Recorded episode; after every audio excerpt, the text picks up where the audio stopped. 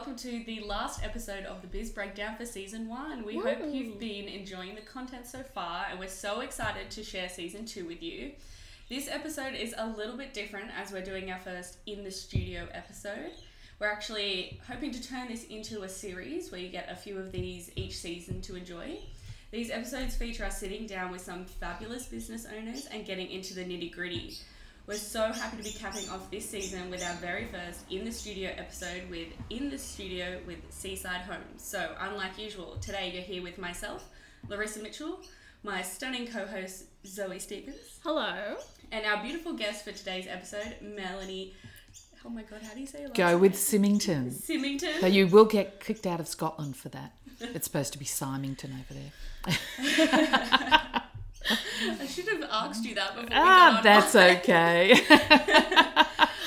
Owner and director of Seaside Homes. Good morning. Welcome. Thank you for having us. You're very welcome.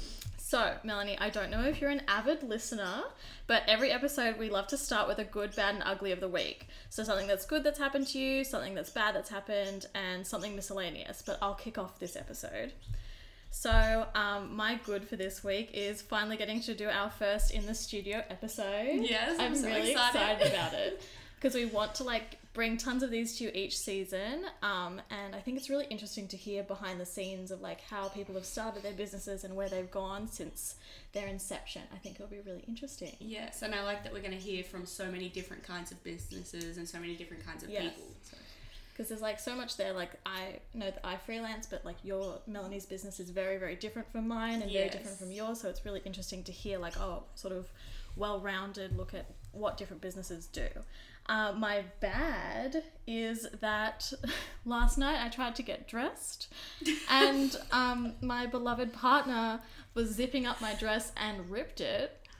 Oh. It was one of those invisible zips. Oh no. And it just ripped down the seam next to the zip, and I was and I hadn't worn it, brand new dress, and ripped just completely the other side, and I was great, and I'm just my fat's escaping out the back. It's just a bad look. It wasn't a good look for me. And then I had a mild breakdown, but that's okay.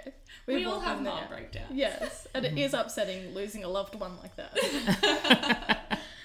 And my ugly for this week was that Larissa and I went out last night to celebrate. We did. But we ordered the sangria as the bartenders had sort of suggested. Yes. And it was the worst sangria I think I've ever drunk. They hooked me in. It was a deal.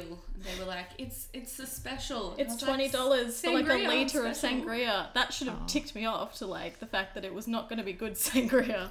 Can I match your sangria story? But back in the early days of my relationship with my husband, we were spending the night with his mother in Sydney in her apartment. And she chose the restaurant. We went out. I was 19 years old. We went out to a Spanish restaurant. It was not licensed. They kept bringing out jugs of sangria, and I just made the assumption that it was non-alcoholic. It was juice. Because they weren't licensed. Oh, no. So the night resulted in, I didn't feel it till I stood up. The food was very spicy. I drank lots of sangria, stood up, almost fell over, then decided it would be a sensible idea to skip home. This was the first impression to my future mother-in-law, not my best moment. But anyway, so hence, since then, no sangria for me. No. Oh, I thought it was going to be good, but then it just tasted like cheap red wine and bad orange juice. And I was I don't like either of those things. No. I fell in love with sangria, of course, when I was in Spain. And I remember the best sangria I've ever had was in Madrid. And I was my one true love. So obviously last night. You were keen. You were let's do it. It's $20 for a litre. And I was well, you got me with the size and the price. It ticks all the boxes and it was not good. No. And yours, Larissa? Okay, so my good for this week is that I finished my online TAFE course. Oh, congratulations. Thank you. So this is now my 4th TAFE course. I'm just collecting them this day. I love doing it. Every chance I get, I'm another. I started it in the lockdown because I went without work and we hadn't started the podcast yet. So I was I want to keep busy. So I started it and I yeah, I really had to commit by the end of it. But I finally finished, so that's my good. That's really good. My bad is that I've just come off the week of all the night shifts, which... Yes, it's not... I'm not the best person in that week. No, I don't imagine anyone would be, though. No, I'm doing... Yeah, so, like, they're, like, 3 o'clock in the afternoon starts until, like, midnight. Mm. So, by the time I get kind of sleep in, get up the next day, it just feels like back-to-back work constantly. Yeah. So... I'm always very tired. And I always tend to, like, make plans and then you're like, oh, I'm up at 9am. And I'm like, didn't you get home at 1? Yeah. You're like, yes. I'm like, I'm trying to live my life. My ugly for this week is that I finally bought a pair of Adidas shoes that I have been talking about buying for weeks because I'm a little saver. And they were like $140. So I was like... Like, that's a lot of cup of coffees. Yeah, so that's true. I finally caved and I bought them, and I've been rocking them all week, but I'm trying to break them in, so they're very stiff, so they've ruined my ankles for now. But, yes, I'm loving them. That's good. I'm so glad I bought them. Okay, and Melanie, are you ready to give us yours? I can't. I'm sorry. I thought about it, and I thought, good, bad, ugly, which part of my life do I want to focus on with that? So I'm just going to take a hard pass on that. Okay, that's all right. That's fine. Let's go into something else. Okay, so just to kick off, obviously we want to hear a bit about yourself and your business. So just tell us, you know, what Seaside Homes is about. Okay, so Seaside Homes is a building design firm focusing primarily on residential design. So that's single residences. I do some multi-residential work like dual occupancies and whatever, but over the years I have consciously steered away from commercial work because I prefer to really get to know my clients. For me, it's a very personal journey I go on with them. I am designing a home for them, and so sometimes I... step in as marriage counsellor. Sometimes I might sit down with a couple and one has a particular brief and the other one has quite a different brief. And so it's very much part of my role is to find a cohesive way forward that everybody feels like they're not missing out with the design. But it's something that I feel quite passionate about, and I think that that is a large part of why the business is successful, is because I have found the field that I want to work in. And and it is creating people's forever homes usually. Like that's the place that they go to relax and take the day off and all of that sort of stuff. So it is. Yeah, well, home is such an emotive word, and it's such an important element of how we live in this world, and home means, I suppose, something different to lots of different people, but ultimately it is a safe haven to most people, and so that's what I'm trying to achieve when I'm working with clients. Yeah, well, I mean, homes are where people celebrate their birthdays and graduations and all the big milestones, so of course they're going to want to come and see that house. And I know when I used to live in my first house as a little kid, I still drive past it now. I'm like, that used to be my house. So forever homes. And depending on how the design is done, that the actual building that you are living in, that you might be raising a family in or whatever, can contribute or can take away from that. And so that's why it's really important to get to know the people who are going to be living there, to make sure that you're addressing how they entertain, whether they have children, whether those children are adults, whether there's grandchildren. You know, it's a whole planning to make sure that you're looking. You know, houses are not built and knocked down in 20, 30, 40 years. If they're a good house, they should be still there, hopefully in 100 years. So you need to be looking at how that will morph over the lifetime of the owners. Mm-hmm. So can you tell us, what were some of the first steps you took when you started your business? Okay, so I'd love to tell you that I was very, very organised and that I did a business course and everything else, but that's would be filthy lies. So I come from a family my father is a builder, and so I was raised basically on construction sites. My husband and I, we built our first house, so I'm used to construction, very comfortable around construction. So my previous career was, previous two careers, I was I studied hotel management, and then I went into being an international flight attendant for Qantas for 10 years. But when I got to the end of that, there was two things happening. One was I felt that I needed to do something to get my brain stimulated again. And I also found out I was pregnant with twins. So the two things meant that being an international flight attendant was really not on the cards anymore. Yeah, no, that's but a bit too difficult. I know. But it was good that I had found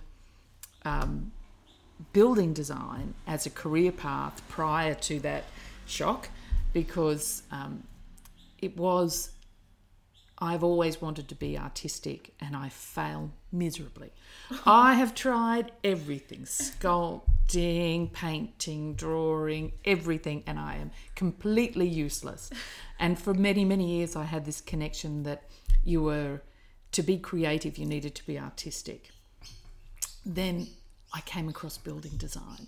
It's very maths and logic based, but it's creative. But you get to interpret that creativity in a way that is very practical and logical. And so that was a perfect fit for me. So I finally got to put the creative hat on, which was lovely. So when I decided that this was the new career for me, I was really fortunate.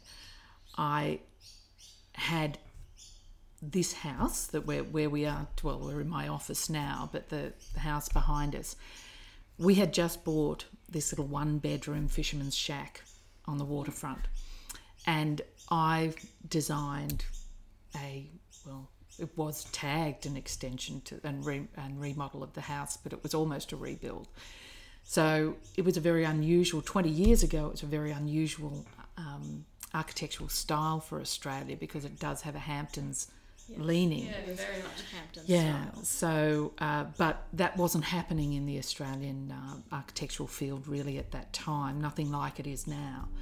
So in the process of me finishing my qualifications and getting ready to launch the business, we finished the build on the house, and I put a nice discreet sign out on the waterfront side, and ultimately that was where the start of my business came from. So I did the things like registered a business name, I registered an ABN, what else did I do? Did you build a website when you first started? I did, I didn't. I am a card-carrying technophobe, but I employed somebody to do a website for me. But that was really... And of course, you get very excited when you get into the whole business card and logo and everything. All of that is such an intrinsic part of the start of a business. So getting that right was very important. But that was really, for me, the start of Seaside Homes. And then I was very, very lucky. I joined the Building Designers Association of Australia. They had a local chapter, and I went along very daunted by the idea of that, they're full, complete and utter imposter syndrome. Oh, yes. So walked into a room full of experienced designers thinking, I've just joined this association, I really probably shouldn't be here, but met some fantastic people. And one of the people I met that night invited me to come and work for her. So I started, even though I had set up my business, I then was presented with an opportunity to work a couple of days a week in a business very much with a model that I aspired to achieving for Seaside Homes. So relatively small office, three people in the office, and doing the type of work in a residential design. She did a bit more multi-res than I prefer to do. But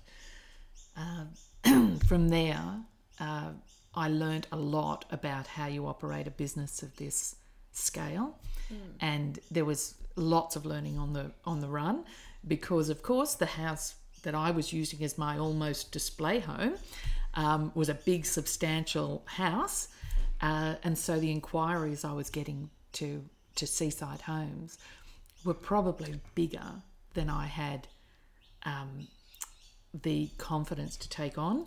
Yes. So some of them I let go at that stage because I just felt I didn't have the skill set, and I started to work on the smaller projects that were, you know, maybe, you know, an extra room on a house and a deck and that type of thing, and then very quickly that picked up to bigger projects. It's actually scary that a lot of young women do feel this imposter syndrome. Yeah. At least me personally, I've been in that spot where I've been like, oh, I don't really want to apply for this job, or I'm not even sure I could start my own business because, like, am I going to really do it better than someone else out there? And it's like, you might not have to do it better, but you might just have to do it first. Absolutely. And the thing is, you know, a lot of people will read your level of confidence. Yeah.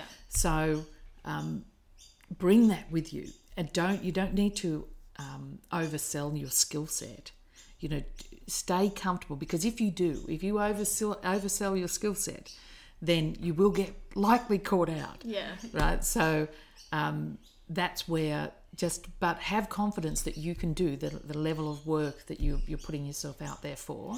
And sometimes just know that it's going to be a little bit gut churning when you're working on the first of something. Yes. You know, the first time you do something of that scale, or the first time I know about this element of the work I do, but I haven't actually done it before, but I know about it. The first time you do it will be a little bit daunting and nerve-wracking, but it's only by doing it that you then get that level of confidence to get out there and do it again and to push yourself to the next level. Yeah, I had a conversation with my friend who's also a copywriter when I first started my business, and I said to her, I was like, how do I feel good about my writing? Like, I know I can write well. I know I can string a sentence together. It makes sense, and it's like the punctuation's correct and it's all accurate, but how do I know that I write well? Like, how do I know that it's engaging and people are enjoying it? And like, how do I feel confident about it? And she was just like, you just keep doing it. Like, you literally just keep doing it. Just keep swimming, and you'll get to a point where you're like, yeah, I'll write you something. I'm not bothered. 1,000 words, easy. I'll get that done in an hour for you. Yeah. Like, super easy, without actually having to, you know, double guess, like second guess yourself. Yeah. But there's also that that thing of not getting too confident, so that you know right through everybody, it doesn't matter what field you work in, there's always going to be things that you don't know about, that you haven't had experience in. So just if you can actually cultivate that thing of, bring the challenges on. Bring it on. I'm ready. I'm happy to have a go at it. I'm happy to extend myself a little bit to be able to learn how to do that. Yeah. It's a great pathway sort of to take, and it's a good mindset to have if you're a business owner. Yeah. And you mentioned, like, you know, challenges and everything, but have you actually experienced any business blunders? Oh, I have a classic. For somebody who loves it, I love a good list. Oh, we love every episode. Larissa's like, checklist, stunning. I know. And because, you know, I find people who love a good list tend to be quite methodical and manage things, like to manage things. Yeah. So me to a T. That's like, right. I need to be in control. Where are my highlighters? Yes. Your run sheets, you're like, we're on schedule. Everything's going well. That's perfect. Perfect. So as I said, I am a technophobe, and I don't trust diaries on phones, so I'm still carrying around a paper diary. Right? I've got mine in my bag, yeah. Right. My handwritten diary. I'm sure I'll end up with one shoulder lower than the other one from carrying it around all these years, but I like to be able to open the diary and see the week and I'll often jot just little bits down if I have an appointment, and there are just little comments that I will remind me of something if I'm meeting a new client or something. So I don't, on this day, I don't know what happened. You know, I am very respectful of people's time, and if I say I'm going to be there at a particular time, I am, and Zoe knows me, and she's giving me this raised eyebrow look because she knows that I don't have a problem being 10 minutes late, but if I'm going to be any longer than 10 minutes, and it's a professional thing, I will, of course, send a message. But on this day, I had two meetings. The first one was really challenging. It went well, But I was in a location that was near the people I was meeting with, their home was near a shopping centre. Mm-hmm. So I finished the meeting, I was on a bit of a high, and I went, oh, I'm going to duck in and pick up these wine glasses. So of course I did that, and then I just started to shop. Oh no. And then everything went smoothly. I went and got in the car, I was driving back, heading back towards the office, and then a light went on over my head. Oh my God. Oh no, I put the car over, grabbed the diary out, opened it up, I had another meeting. And I had totally forgotten about it. And in my diary, I had the name and the address. That's all I'd put in there. Oh, so there was no phone number. I was already half an hour late to the meeting. There were tenants in the house, so I knew that the owner was going to be out in their car on the side of the road. I didn't have a phone number. If I went via the office to get the phone number, I would have been even later. Mm. That time that I spent, that 20 minutes or so that it took me to get to that client, and I was sure he wouldn't be there. If I'd been an older woman, I probably would have had a heart attack. I was that stressed. So I pull up, I'm all full of apologies, stumbling over my words and everything. I still can't believe that he engaged me to do the project. I thought I was almost an hour late to a meeting, and he trusted me, which was a real leap of faith, because I probably wouldn't trust somebody that's 50 minutes late to a meeting. No. So with no text or no call, I would have been like, oh, so my time doesn't matter to you. I know. I was beyond distressed. And so lesson learnt, never put a meeting in the diary that's not accompanied by a mobile phone number, because if anything happens, you need to be able to contact that person. So that would go down as one of the business disasters that I think it didn't end up badly, but geez, the whole experience was horrible. I know, and it sticks with you, and it does. Like, you think about it, you're late at night, you're like in bed, and you're like that one time. Yes, I know. So anyway. Oh. Mm. Okay, so when you started the business, did you have a marketing strategy in place? No. I would love to say I did. This is what I had. There was the website, but really there was no sort of Google marketing and that type of thing going on. Yes, right? Because what year did you start the business? We were 2002. 2002, so that's probably like, it's not pre-internet, like the internet was around, close. But the internet was not what it is now. No, nothing like it. So, and that's my excuse. That's what I use as my excuse. So, what did you ask me? The marketing strategy. Oh, marketing strategy, sorry. We went off I told you I'd go off on a tangent. So, marketing strategy. This was my grand marketing strategy, other than the sign on the house, which was very effective. There was because we live on a peninsula, there was a little sort of A5 printed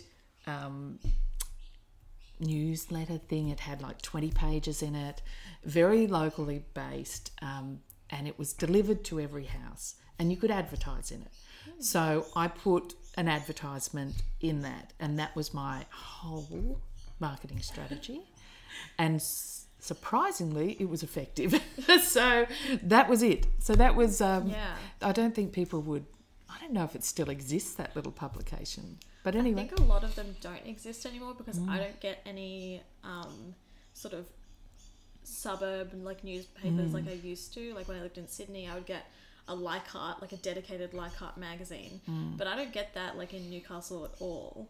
But the other thing that I wanted to talk about with your marketing was that I noticed that this year you've gone a little bit more digital. I blame my daughter. How dare she? She said to me, well, and really it was I think that the construction industry started to feel a little bit of a slowdown towards sort of maybe in the second half of last year. Mm. And, you know, if you look at what was happening with the economics at that time, we were sort of Australian, you know, we were sort of going down the pathway of maybe going into a bit of a slowdown, a recession. Everybody had their fingers in their ears, of course, but that seemed to be the pathway we were on. So I had that in my head. I've had a very, very busy 4 years. And so I wasn't overly concerned. I thought, that's all right. I'll have a little bit of a breather. It might be nice to have a 12 months, 18 months of things being a little bit slower. But then COVID happened. Mm. And at the start, nobody knew what was going to happen, how long it would last, how big the impact was going to be. So at that stage, I started to get a little bit nervous, and that was when my daughter sort of said to me, really, you do things that are very, image focused? You really should have an Instagram account. Yeah. Which is very true, because like you said, about the emotion that home kind of evokes in people, that's what you want to be able to convey to prospective clients. Like, you want to be like, this is the sort of home I've created for these people, this is what they wanted, and like, this is what you could have too if you just decide to go with me as that's exactly right. Yeah. So I have dipped my toe in social media. My daughter tells me that I am not being very efficient with it. I personally don't know how to operate either of those things that she has organized for me, and I call this a form of outsourcing. So as a business owner, you need to pick the things that align with your strengths and outsource the rest. And so that's me outsourcing social media. I write it, I pick the image, but I allow the as far as the uploading of anything or the posting of anything, I pass that on to her to do. We call that duck and weave. Yes. All right, so did you write a business plan when you started your business? We have talked a lot about business plans in this first season, so we're always curious to see if anyone has actually written one. I had a very informal one, and because I like numbers, I did work out financials. I did. I liked a bit of a budget, and so I did have an informal one. I was actually quite a number of years into running Seaside Homes. I would say, I would have to guess that it was maybe 5 years into the process, and I found out about a course that's run called Women in Business, and it was run through the Newcastle Business Centre. I have been to the Business Centre. I love the Business Centre. You do. That incredible resource. Always talking about it, and that's where I went and studied my small business management course. Yes. So we love the Business Centre. Yes. So that was when I realised you don't know what you don't know until you know that you don't know it. So that was really quite eye-opening for me, and I liked the methodical nature of putting together a business plan. It's nice. Can I tell you the story of the start of me doing the Women in Business course? Oh, yes. Of course. So, because your audience is predominantly going to be young women, I'll share this with you. So, this is the most uncanny thing. So, part of the Women in Business course is you're given a mentor, and the mentor, I was quite surprised, but a lot of the mentors were male, and they volunteer to take on that role. And I had found out about the course via my sister, one of my sisters who had started a business and was running it out of Sydney, and so she had started the course about 3 weeks before me in Sydney. She'd been given a mentor. She contacted me the week before I started the course to tell me the story of this very sleazy male mentor that she had been assigned, who had been very inappropriate in his language and everything with her. Now, you don't mess with Symington women, okay? So she was onto it straight away, and she went to the coordinator of her course, put in a complaint, and he was taken off their list of mentors, and she was assigned a different mentor. Mm-hmm. But she had told me what his name was. And what I found fascinating with this was, this was in Sydney, and I was doing the course in Newcastle. So on the night that we were assigned our mentors, I was given a male mentor, And I thought, gee, that name sounds familiar. No. Yes. No. So, I know. So I ring Billy and I said to her, is this the name of the... She said, yes. And so I called the coordinator of the course, who was actually the manager at the time, and I just hit it off really well with her. And I said, this is the story. And she said, I can't believe it. She said, right, that's it. How funny we'll take it. Two sisters in different cities, right? So, okay, so he's taken off my thing, taken off the program. And then this is one of, you know, sometimes you know what you want and you've just got to actually stick to it, mm-hmm. and ask for it. So I had a really strong connection to the woman who was the manager of the business centre, and I said to her, I want you to be my mentor. And she said, I just can't, Melanie. She said, I'm juggling all of these things. I've got all the staff and I'm trying to coordinate all of these things. I just don't have the time. And I said, I will make it so easy for you. I promise I will make it so easy for you. Now, however many years later, we'll call it 12 years later, she's one of my dearest friends, yeah, and my most trusted confidant as far as that goes, as from a business perspective, from a personal perspective. She's just a really wonderful woman. And I just look back at that and I think very fortuitous, because she was quite adamant that she couldn't do it. And I just thought, this is important. Mm-hmm. I want her input. She knows her stuff. And so sometimes it's worth pushing a little bit harder.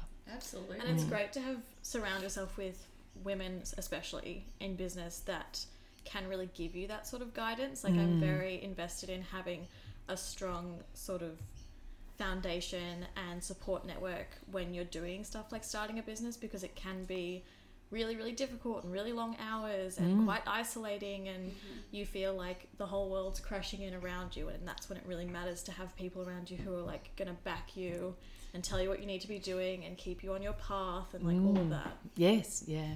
And it is quite interesting as well, the difference in, I'm going to go out on a limb here, but it is quite different how men and women approach business. Yes. Yeah. There's a little bit less of the competitive edge with women. They tend to work, they're quite generous working with other women. Like if they're supporting somebody that's launching a business, they'll be more generous towards them, because it's not even with the same businesses. So I have a lot of good friends and colleagues that are women running building design firms like mine, and we will compare notes. We will talk about I've had this challenge on this project, or have you dealt with this person in council, and how's your professional indemnity rates looking? And we will talk about things that if we were focused on competition between the businesses, and our clientele is the same, so there should be competition between us, but there is something that happens with women that is quite there's just a level of support that I find that is there. And the other thing is, women with other women will ask questions without fear of looking foolish. Yes. And so that's something that you will have a much more in-depth conversation if you're in a room full of women. They're quite happy to run the risk of looking a little bit foolish or looking a little bit unprepared or something in a group of women, because they know that there's not almost judgment. Well, that's right. They're not. They're going to be. There's far more likelihood that they're going to be supported for asking that question. And there's also a real likelihood that you might raise something and somebody else will say, I always wondered about that. Yeah. I've never actually, or I haven't come across that before. So you're asking the question, but lots of people are actually getting the benefit of the answer. So, but you see that at conferences, you'll see that at seminars, you'll see that in many, many different arenas, that when you've got men and women in a room, that you'll often get men asking questions that sometimes even just to make a point that they know the answer to it, which is sounds very sexist on my part, but not all men are like that. But occasionally you will get it, and we've all worked in business in workplaces that you see that. So. I actually read this really great quote the other day, and it was like, something about like we're meant to be collaborators, we're not meant to be competitors. Especially, I think it's really true for business. Yes, yeah, very much so. So if you've got an opportunity, if you're launching a business, if you've got an opportunity to link yourself with other women through podcasts like this, through other opportunities, it's really worth doing. Yeah, I think we discussed in one of our episodes this season about, we talk about target market, and we're also talking about how, even though you might have the same business as someone else, and that doesn't mean like the competitor. Yeah, you call them your competitor. It's your competitor, but there shouldn't be any hatred there, because we really all should be sticking together and supporting each other and sharing all that knowledge. So it's definitely more of a roundtable discussion these days. Yeah. And ultimately, you wouldn't have launched a business into that marketplace if you didn't see scope for you being able to get business in it. Yeah. So there's obviously enough work for multiple businesses in that field, or you would have said, no, the market's saturated, I'm not going into that field. Yeah. So, yeah. Is there any advice you'd give to the listeners who are looking to start a business? This is a big question. Oh, it is a big question, isn't it? I feel like I've loaded you with lots of my... not so easily requested. You didn't actually ask me for it, but I've just given it to you. No, it's always welcome.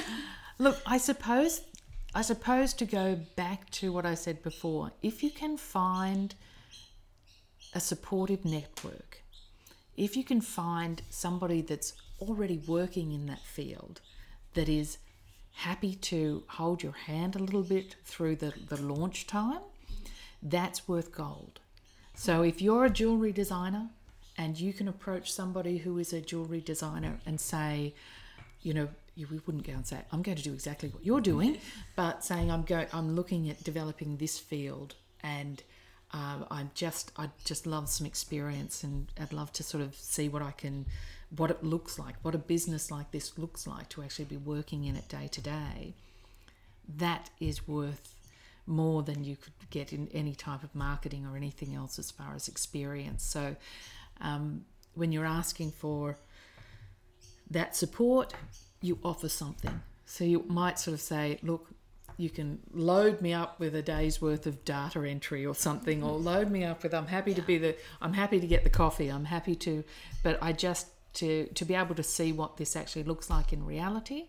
And that ties in lots of things, and it's mentoring and it's experience and practical experience and lots of other elements. So, go for my overriding thing is going to be find something you love. Yeah. Yes, that's sort of what we kind of mention in like every single episode, and I tend to go on a rant and I'm like, do what you love, and like, what do I always say? Something like, comparison will be the death of your joy. Yes, that's right. All the time, like comparing yourself to like the other businesses is great, like you can learn more through that, but comparing yourself in a derogatory kind of negative type of way is never going to help your business. Yeah. And also, it doesn't matter how passionate you are about your business, there's work involved. Yeah. And yes. that means that for the if I use my business as an example, for the joy I get from the design side of things, I have to put in at least as many hours to do what I call the more monotonous stuff, the drafting, the report writing, the liaising with council, the liaising with other consultants and contractors. My passion is for the design, but there's work. So there's work. It doesn't matter what you do. Part of it is always going to actually fall into the category of work, and sometimes you just need to give yourself the reward, make sure that you're getting the reward of the thing you're passionate for to help balance the work. Yeah. And for anyone that wants to start, let's say, a building design business, can you give us a rough indication, and I know this is probably like it's back in 2002, but like what sort of budget did you start with? Did you start with absolutely no money? Did you start with $100? I have to say that I was I was fortunate in the sense that I was coming back from basically coming out of maternity leave after having the twins, that I launched the business. So I wasn't letting go of an income stream to sort of say, I'll quit my job and start the business, because then you've got to actually look at how are you going to pay your bills until your business is up and running. So I didn't have to do that, which was very fortunate, because we'd sort of done a little bit of pre-planning before I went on maternity leave. Because I didn't have overheads with the business, like I've got a beautiful office now, but at the time I worked from a room in the house. So I had some office equipment, I had the cost of the website, the cost of business cards, and my little, what I think was like $25 a week, was it a week? $25 a week, it might have been, for the little magazine, the little A5 magazine. There weren't other overheads other than, you know, just some software equipment. Last thing that I will throw in there, though, is don't forget, whatever field you work in, really look into your professional indemnity insurance. It's something that I wasn't aware of really at the start. And then when I started to talk to colleagues after a couple of years, I realised the risk that was involved. Now, as I sit here touching wood, I've never had to make a claim on professional indemnity insurance, but I have it, and I think that it's recommended that every business get professional indemnity. Yeah, it's one of those things, though, that you'd be surprised how many people don't do it. They just sort of think it's one of those things that done it. I did it when I started, and then obviously, like, I lost my job, so I was like, I can't keep paying, because I think it was like I paid for professional indemnity and public liability. And it was taking $60 or $80 out of my bank account each month or something. And I was like, I just can't afford this right now, so I stopped it. But I am planning on getting my insurance up again. But I didn't think it was an issue with me particularly, because I wasn't giving anyone advice. I currently wasn't giving anyone advice. I was writing articles. So I was getting a brief and writing an article. And so there was nothing in there that I was like, you've given me the brief, I've written the thing. I'm not giving advice on where it should be posted, or what you should do with it, or which images to use. So I don't think that I necessarily need it right now. It comes down to, it's like editing, you know. So if, say, you had written something and then you had put a reference in there to something that was incorrect, right? And then the company that you had written it for was not happy with that, that actually reflected badly on them, then that's where things can fall apart. It is just looking at your risk factor.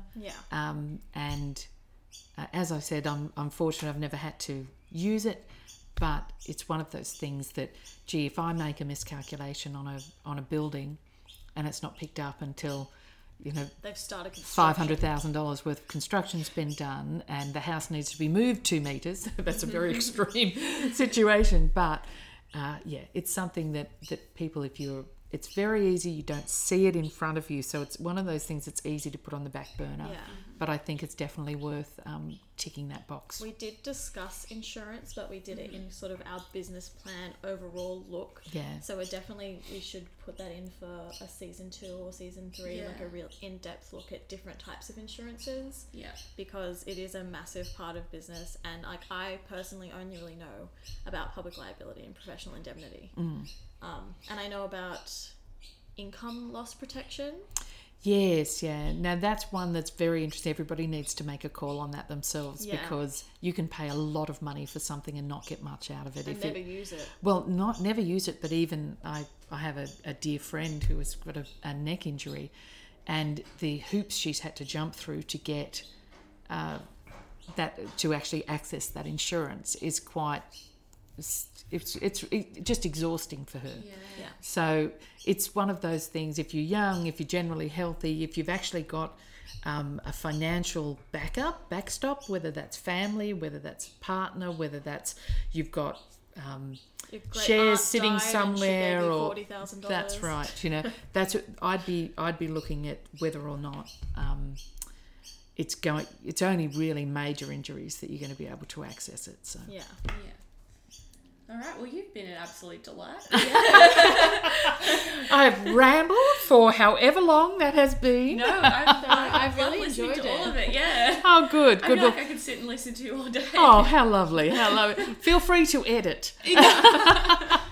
I think it's actually been really helpful, and a lot of people will take quite a lot of stuff away from this. It's actually very educational. Yes. I love educating the people.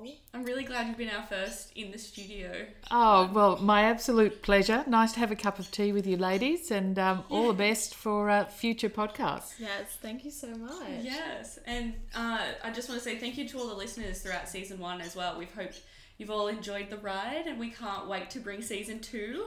Yes, and let's pop some sparkling. Cheers. Yeah.